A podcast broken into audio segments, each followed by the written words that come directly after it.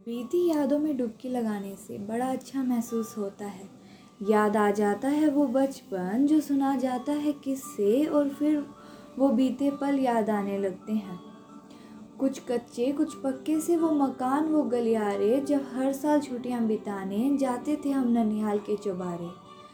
नानी के घर जाते ही शैतानियों का भंडार खुल जाता है। ये देख कर नानी को हम पर प्यार बहुत सारा आता है। दूध मिलाई और पकवान बना बना कर हमें खिलाती हैं।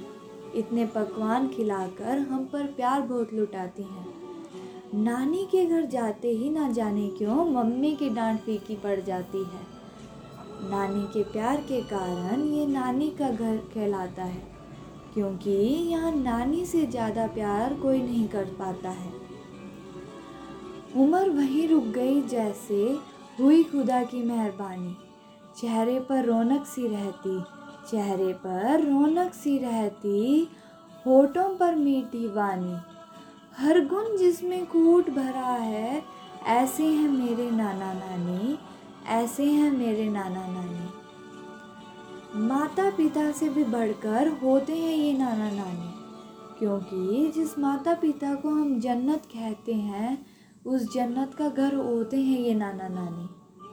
हम जिसके लाडले बन के घूमते हैं, वो होते हैं ये नाना नानी।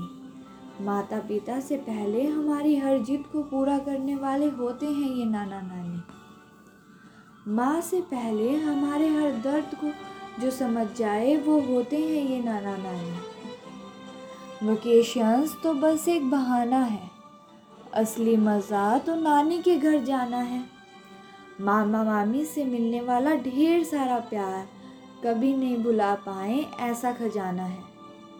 दुनिया में सारी खुशी होगी तो ज़रूर, मगर नानी के घर जाने की खुशी, उसकी तो बात ही अलग है हुजूर। खुशी दिन सही पर हमें कर देता है मजबूर, इसलिए हर साल नानी के घर जाते हैं ज़रूर। साइड बाय साइड्स और miles apart, my grandparents are always close to my heart. They have loved me since I was born, but I have loved them for my whole entire life. I love you both.